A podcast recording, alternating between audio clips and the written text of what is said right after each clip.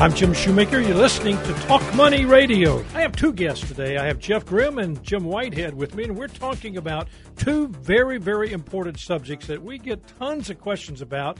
Two very, very important subjects that we get tons of questions about. And I really thought you guys, and, and these, these are both seasoned financial guys, financial planners. They, they work in the firm, they, they do it, they're in the trenches every day with clients. And I thought it would be appropriate to have them on the show because I really it's two questions that everybody seems to say, okay, this is what I'm looking for, but here's what I got to ask. Number one, the question is, how do you select an advisor? And how do I set goals? So I, really kind of, Jim, I want to start with you, but when we do financial planning, I, you know, we say that we go over and over and over, we say, well, we're a financial planning firm. And we have been doing financial planning before it was really the proper or the appropriate or the buzzword. I mean, Jeff and I started financial planning when it was a yellow pad and a calculator and a tax table. But today, when we say financial planning, that's what we are as a firm. What does that really mean? And, and help me understand that. You know, Jim, thanks for having me on today. You know, financial planning is like any other thing in your life where you need to be putting down on paper what you want to accomplish. We have so many things hitting us every day in our life that we forget many times our, our responsibilities of what we're trying to accomplish. So that financial plan sets in motion, wherever we're at today, sets in motion what we're trying to accomplish financially. So when you talk about setting motion, it really does. I mean, the goal setting part of that is the planning. As you've got a ton of questions that you have to, you know, ask the client. So Jeff, let me ask you this: How do you help a client understand or or establish or set good, effective financial goals? Well, goal setting starts with their current position and moves into what they want to accomplish. Many clients aren't sure of a specific goal. They know they want to retire or pay for a kid's college, but they have no idea how much to save to achieve this goal. So, so when you say they're they're they're not really aware, they talk about it. What do you mean they're not aware? I mean they know it's going to cost money. Yeah, they don't know how much per month they need to save or where okay. to put that money. So you have to guide them through that. Absolutely. So help me with that. What do you do? Well, we examine how much money they're currently saving for this goal, whether it's college savings, and we, we look at how what kind of college they want to go to, uh, how much does college cost. So, and, so if you're saying Harvard, that's one cost. Absolutely, and Harvard you, is you know incredibly expensive versus right. a state school, which is yep. So, so you've got to measure that. Absolutely. Help me with that. Help me go through that. What are questions that you're asking them? So what we do is project the cost of education down the road. Education goes up by about six percent a year. That's how it's inflated, and that's a lot of money. That's a lot more than inflation itself. And we look at the the cost of the education. We project it out how many years until their kid goes to college. Multiply that by four, and that's the number they need to get. From there, we move into where do we put this? We put this into a 529 account, invest it into stocks. So you're actually beginning to help them. So I guess even though a plan and our role as a financial planner, we may at some point in time help them implement, which we mean we may help them purchase a specific investment. Uh, we may try to guide them through some insurance products or accounts. So it's not just the planning; it's actually helping them implement. Absolutely, it's implementation. Yeah, it's not about the plan, as we say at the firm. It's not about the plan. It's about implementation. Well, Jeff, let me go over here to Jim. I want to ask him that uh, if we're going to do the planning, where should a client start, Jim, in his goal setting process? I mean, is there a, is a Jeff talks about college education, but where should they actually start?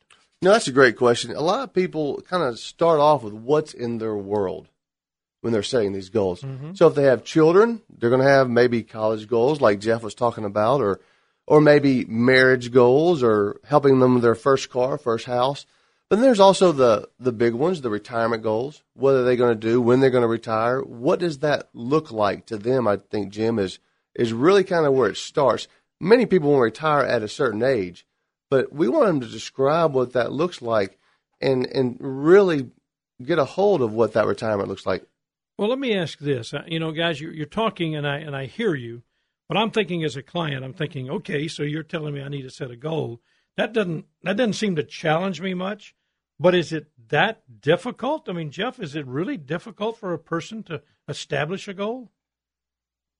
Absolutely. I mean, they they know the general idea of what they want to do, but they don't know how to get there. Uh, you know, once they've started the goal setting process, the next step is kind of examining the goals and make sure they're not stretch goals. I get it.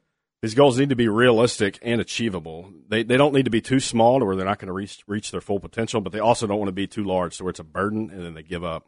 So what you're talking about, in, from a goal, and this is important. I think you, I think you hit something here that's critical for a client to understand, and our listening audience to understand. It's not about so much that they can't set a goal, eh, because they can. They come in, they've got ideas, right. but what we try to do with them is manage expectations of those goals, and that's a that's a big topic when you think about it. So guide me through, Jim. What do you mean by managing expectations? Well, there's many times when I have people come in all the time and say, "Hey, I want to retire in five years," but when you look at everything they've saved and what they're saving they don't need to retire in five years. Maybe that's seven years, eight or, years, or maybe they don't need. Maybe they need to continue to work. That's correct. Yeah. And so, helping them with the expectations is not doing it the day you're ready to retire. You need to start today. Mm. Look at what you have. Look at how you're saving. Look at your spending strategies. Look at the amount of debt you have. Put all those things in place, and then we have, as advisors, we come back and say, you need to be saving let's say $1,000 a month or $500 a month to hit that retirement goal that you have stated that you want to retire at 65, for you to do that, we need to put these things in place today. So taking that broad goal and making it very specific and making it personal to the client. All right. Somebody walks into the office uh, and they're they wanting to save for retirement, save for college education, buy a new home, save for a car. You help them do something that's realistic, Jeff, realistic but achievable. Realistic but achievable. Give me some insight into that. Realistic means that it's something that I want to save for college education for my two year old, uh, and I want him to go to Harvard, and, and I don't have the money, so help me do. You can't really, you don't try to set up something that's not realistic if they don't have the money. So you do it, guide them through something that's achievable. Help me with understanding what you're doing there. Yeah, well, when it comes to college, we'll, we'll project out how much money they will need to send their kid to college. And then, and then the realistic part is it how much income do they make? Do they have enough income to save that amount of money? If they don't, they they maybe only save half of it. How do you break that news to somebody? That's good, Jim. How do you? You know, well, I have six kids, so you know I tell everybody two will go to college, two won't, and two are going to have to work the rest of their life. So that's a good, you know, and and so the expectations and the realistic part says, you know, I make so much money and I want all my kids these opportunities. So you have to sometimes tell your your clients realistically, let's work on their grades now so they can get scholarships. Let's put them in schools that will help develop them for those scholarships. And you need to be saving. You know what? The the, the plan says you need to save six hundred dollars a month, but your budget dictates two hundred. Okay. Well, right now that tells me we're going to pay for at least a fourth of the planned college. So we may not pay for all of college, but we're going to have some funds to set aside. What you said, the plan may say, and we look at the plan, really look at the plan, and the plan's dictating what they said they wanted to accomplish, but that six hundred dollars may not be achievable, and it comes back and it says, okay, we can only save two hundred. We don't abandon the plan. Right. Not at all. Never we, abandon the plan. You know, a lot of times goals and opportunities changes in life. So we need to be looking at these goals on a periodic basis to see can we hey we can now save 220 instead of that 200 that hey one child got a full scholarship so i can take that money set aside for that that that child and put it toward another child's so there's a lot of ways that we need to be looking at this and managing expectations for the client i know sometimes that we talk about the reality and, and i think you have to i want to get specific give me the thought, Jim, of, of, the specific and the details when you're working with this. I know you you state the goal, as you said, college education, six hundred dollars. What needs to be done to accomplish the goal? Now you get to that point where is there a timeline that you work with them through? I mean, do you adjust during that timeline? Guide me through that next step. You know, plans are always changing. That's a great point. That's you know, I don't know very many parents who know that their child is going to go to a certain college at the age of two. My dad and mom thought I was going to be a you know, pro athlete. right, so did mine. it never happened, right? They thought that for about uh, 15 seconds. That's right. I thought I was going to get a really nice car at the age of 16. yeah. You know, but the, the, the whole point is, is, at certain times, children start to get their own ideas, and they and then we start to realize what their gifts oh, are. Oh, that's a great point. You know, one child may need to become a veterinarian, yeah, and we never thought that before, but this child really loves that. Another may really love music. So at the certain and some ages, need to go to trade school. I mean, That's right. we're really. I was in a meeting recently with a large firm here in town that are that manage a lot of trade people. You know, the air conditioning and Right. plumbers and stuff. Uh, and they were talking about there's a huge shortage today uh, where young people are not going to trade school to learn a trade, and that sometimes needs to be an opportunity. Well, you know, in the United States, there's so many places that you can get a great career. There's so many opportunities that we want to encourage our children to find the right one. Well, we've talked about stating the goal, coming to a realistic goal, not one that's not achievable, but one that you're very specific about and that you're passionate about. I think one of the biggest issues sometimes we face is somebody says that's a goal, but they're not passionate about it. And so, what we would say to everybody is this a goal? If it's to make sure you have money set aside for a college education, a retirement home, a second home, are you passionate enough to commit to that? Because you're always going to be given challenges. I mean, there's always going to be competition for whatever goal you set. So the reality is, make sure that it's one that you are really, you can state it clearly and you're passionate about it, and then needs to be done. What needs to be done? These guys will walk you through that. They go through the step by step process. If you need to save $400 a month for this college education or $600 a month, they know how to help you do that and what type of product to do that with. And again, the plan, as we're financial planners, it dictates what role we are and what we do, and it guides us through the necessities of reaching your goals. But when we go to implement the plan, we may recommend a specific investment or an insurance product that helps you do that. And these products and recommendations are not a part of the plan. The plan tells us what to do, but they're not a part of the plan. They're always separate and under. Uh, you're under no obligation, of course, to follow those implementations. But when you get through that process, you're working slowly and moving through what the needs are. And then, of course, you need to know your timeline, how long it takes to accomplish the goal. Now, I've covered everything we covered before. Jim, what's next? After they've set the goal, after they've got all the things done that I just covered, what's next in this process of setting goals? Well, I always remind clients remember this is your goal. Own it, be committed to it. Find the things that motivate you to accomplish this goal. You know, kind of what I was talking about the passion. that's right. Be be passionate about the goal. You know, and sometimes we need to be reminded of that. Put a picture of that college up on your, you your go. board at work that your that junior's going to get to go to. When we review with a client like that, we're reviewing this plan every year, minimum of every two years. We go back and we reignite that. We kind of guide that because sometimes over a two year period or a year period, that goal may not be the goal. That's right. So you need to rethink it. Well, re-go many times life happens, and we have to be reconnected to what's our priorities. We all get into the hustle and bustle. Some other things that we can do is, you know, remove bad choices. If you find that debt is an issue, stop going shopping as much. You know, limit those opportunities. Also, put some of these goals on cruise control. That would be automation. Automatically save into that retirement plan. Automatically save for for retirement. In other words, start it where it's not something you're writing a check on every day. That's right. I, I think that's a biggie. yeah, I think it is big. It makes things a lot. A lot of lot Simple. easier. a lot- a more- Um, yeah. Develop great habits. A lot of times, start small. Don't try to like Jeff was talking about earlier. Make it easy. Start it small. Get it going. Monitor your goals. Don't wait too long. Get get it back out and say, "Am I hitting my goal? Am I on target? If not, what do I need to do? What do I need to change?"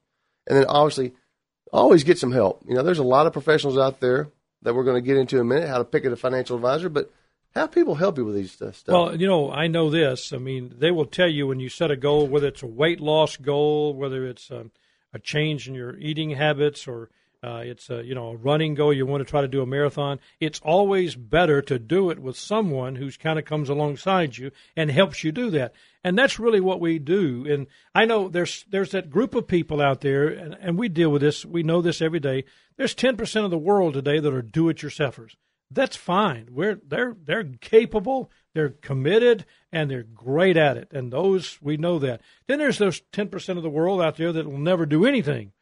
That's okay. They're just out there. But there's eighty percent of us that are by nature need a little encouragement That's right. and, and and help. A gentle push. Gentle, exactly. And because if you know, I have a client that was in the office here recently, and I've been working with him for thirty years and we were reviewing. It's now time for us to start that final implementation of his retirement years. And Right. he's been very dil- diligent, very disciplined in doing what we said do over these 30 years. And I, I mean, it was, it was, we were applauded. I mean, you know, to him, we had accomplished his dreams, his thoughts, his ideas. His spouse was there. She's a lovely lady. I mean, it was his hard work was now being put to the fruition. They're, you know, got 30 years of retirement and uh, everything's going to work. And I mean, that's a great feeling from my perspective, having watched him, encouraged him, helped him, and now seeing him accomplish it. That's, a right. good thing. His goals are coming true. Absolutely, absolutely. So, Jeff, I've got a question for you that, that a lot of people ask. How do you go about selecting an advisor? And the first question, I think that, you know, when you start looking at it, one of the first questions that I think your person ought to ask is how are you going to make money from my relationship with you? I think that's a question. So let's start with that. If I'm looking out looking for a, for an advisor, the first question they ought to ask is how do you make money from this relationship? So help me Sure. Well, there are two common ways advisors make money, and these are by fees and commissions. Uh, fee based, let's take investments, fee based investments. The advisor's paid for a percent of the assets under management. The benefit here is that this is objective advice. The advisor can look at the whole marketplace of investments and make a, make the correct choice, and he's also not influenced by compensation. The other way is by commission only. Uh, these are earned from making transactions for the client. The fund or the insurance company pays the advisor a commission.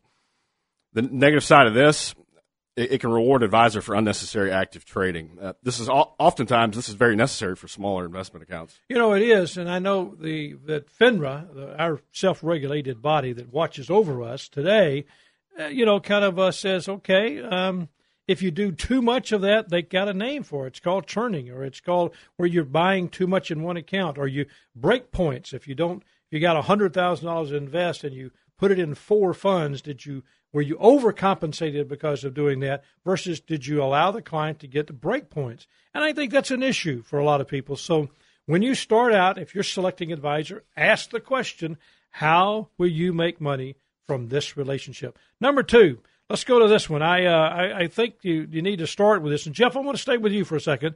Uh, what standard, and when we say standard, what I guess I'm talking about, there's two thoughts with everybody that we work with. So we ask the question, what standard does this advisor work under? So help me with that. Yeah, two common standards are fiduciary and suitability standard. The fiduciary spa- standard is kind of a higher standard. This is the investment advisor standard. And in 1940, uh, the Investment Advisors Act established this. This is where the advisor gets paid by fee based. He can also get paid by commissions on this too. The the advisor must put the client's interest above their own. It's, it's called do no harm. I know we had a compliance officer on here, and that fiduciary status says do no harm. Loyalty, loyalty to the client.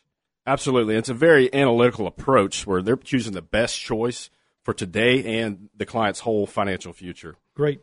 Suitability. Yeah, suitability is it's less stringent. This is this is often found in brokerage accounts.